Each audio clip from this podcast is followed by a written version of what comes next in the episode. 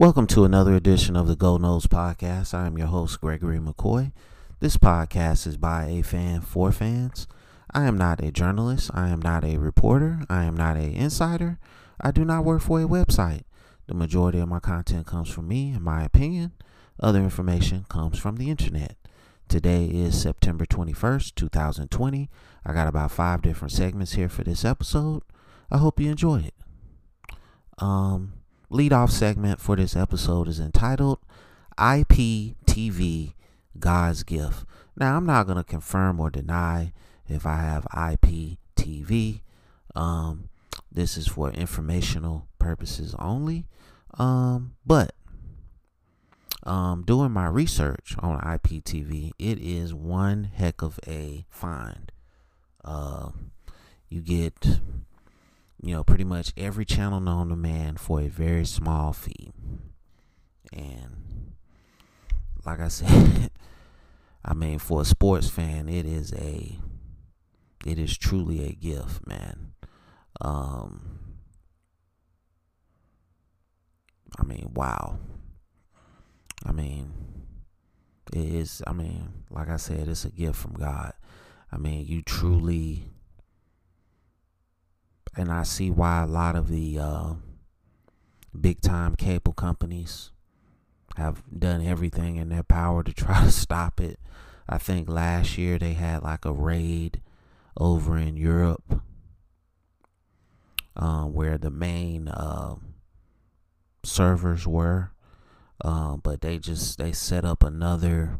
I mean, they just they just set something else up and put their stuff right back online. Man, it's crazy. But I mean, just get on the internet and do your research on it. I'm not saying buy the service, but just do your research on it. It's crazy. Um, but like I said, if you do decide to get the service, um, I would recommend getting like a VPN to protect your um, IP address. Um, like I said, I'm not gonna confirm or deny if I have it or not. But if I did have it, I would get a VPN. And you can find VPNs like for ten bucks a month. So um I mean, I think these cable companies get over tremendously and they don't show you like all the games or whatever.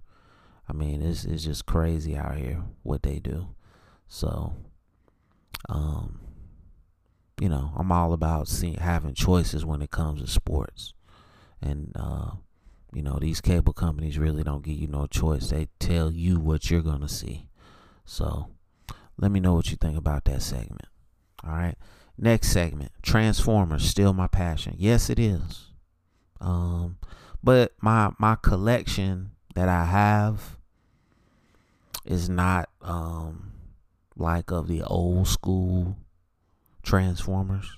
It's like of the newer version. So um I'm thinking about getting rid of it and just um just doing like the figurines, the small figurines um, of the old school uh, Transformers just because um, I don't even know why I started collecting the big ones. I think you know a cartoon had came out and I just got into this obsession type deal with it. But like I said, from its inception, from Transformers, like the first episode, uh, you know, I was obsessed. I mean, I'm not even gonna lie. I mean, it, it probably Transformers, Deion Sanders, and wrestling is what kept me out of trouble. And it all happened like in succession. And and the San Francisco for Joe Montana. I throw Joe Montana in there too. And really I started watching the 49ers like when I was five years old. Um, my first Super Bowl was the 49ers against the Bengals when I was five years old, I think.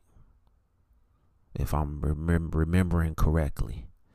then I had a relative buy me a Joe Montana football. So, and uh, I want to say 1985. Um, so it was pretty much over from there, man. So I remember it like it was yesterday. You know, I had a great grandmother who I lived with, and um, um, one day I had got sick and I had to stay home. She loved The Price is Right. She watched The Price is Right, and then the TV was mine. You know, that particular day, He Man came on at two thirty.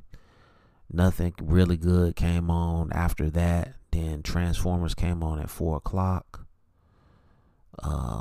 GI Joe came on at four thirty, and then that was it. We didn't have cable, so you know you just have to hope that you could catch a 49ers game or a Florida State game, and that was it. So, but yeah, like I said, Transformers, man, love them. So let me know what you think about that segment. Um, getting on to the Florida State stuff. Um, Miami looks good, man. It's going to be a tall order to beat them. And let's, let's just be honest about it. So that's the name of the segment.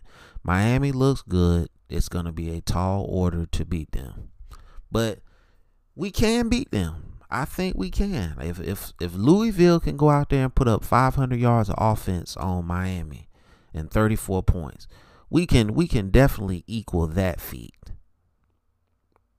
Okay. Um. Now, granted, Louisville has um more mobile quarterbacks, so it, it from that respect is going to be more difficult. But um Louisville left a lot of points out there in that game. They left a lot of points out there. It's, Miami didn't come out there and just dominate. Okay, they can be had, but it's just it's just which it's who's gonna show up. Cause I, I can't say which team is gonna show up because the last three years the same team has shown up in, in these Miami games, like just not interested. Okay, just go just go into the game and lay down. So if that's the team that's gonna show up, then you know Miami gonna blow us out. It's gonna be it's gonna be over at halftime. But I, I, I really feel like this team is gonna show up and at least for a half, they're gonna play, you know, with such uh you know hope and sense of urgency, I think they're going to put up a nice effort. I at least I hope they do. I hope they don't go down to Miami and lay an egg, but you know, D'Eriq King, he looked good, man. Uh, Brevin Jordan, the tight end, number nine, he looks phenomenal. I mean, that's the that's the kid that you cannot let wi- run wide open down the field. And they've got nice receivers offense looks real nice. Um, number five on defense is a monster. He's gonna be a problem. So it's gonna be real interesting to see the plan of attack against this Miami team. That's you know always had they've always been fast on defense. Always had players. Um, they just lack the quarterback and the coach. Well, they got that now. That's not a problem now. So, um, like I said, I wanted them to win, so it wouldn't be no. We was looking past Louisville to get to Florida State. They they won. They beat the brakes off of them, and you know we we get a we get a full, uh, you know, fully loaded Miami team. That's what I wanted. So, um, let me know what you think about that segment. Um, Next segment Norvell has COVID 19. Does it help or hurt Florida State? Now, obviously, I want to wish him the, uh, the best from the health respect. Don't want nothing to happen to him. I don't want him to lose his job. I don't want him to die or none of that nonsense. But the play calling in the first game was not good. And I'm I'm assuming that he calls the plays because he said in his press conference that he calls the plays. So one can't help but think if you have a different um, individual calling the plays, maybe you'll get a different result. So, like I've been saying, really, this whole time that I've been doing this podcast, James Blackman has one hell of an arm. Um, but you have to get the ball out of his hands quickly. You can't allow him to sit back there in the pocket and try to dissect teams. He's not Trevor Lawrence. And, you know, I'm just, not many players are Trevor Lawrence. But consistently, the longer James Blackman has to find the open receiver, the more likely it is he's going to make a mistake. The quicker you get the ball out of his hands, the more success you're going to have.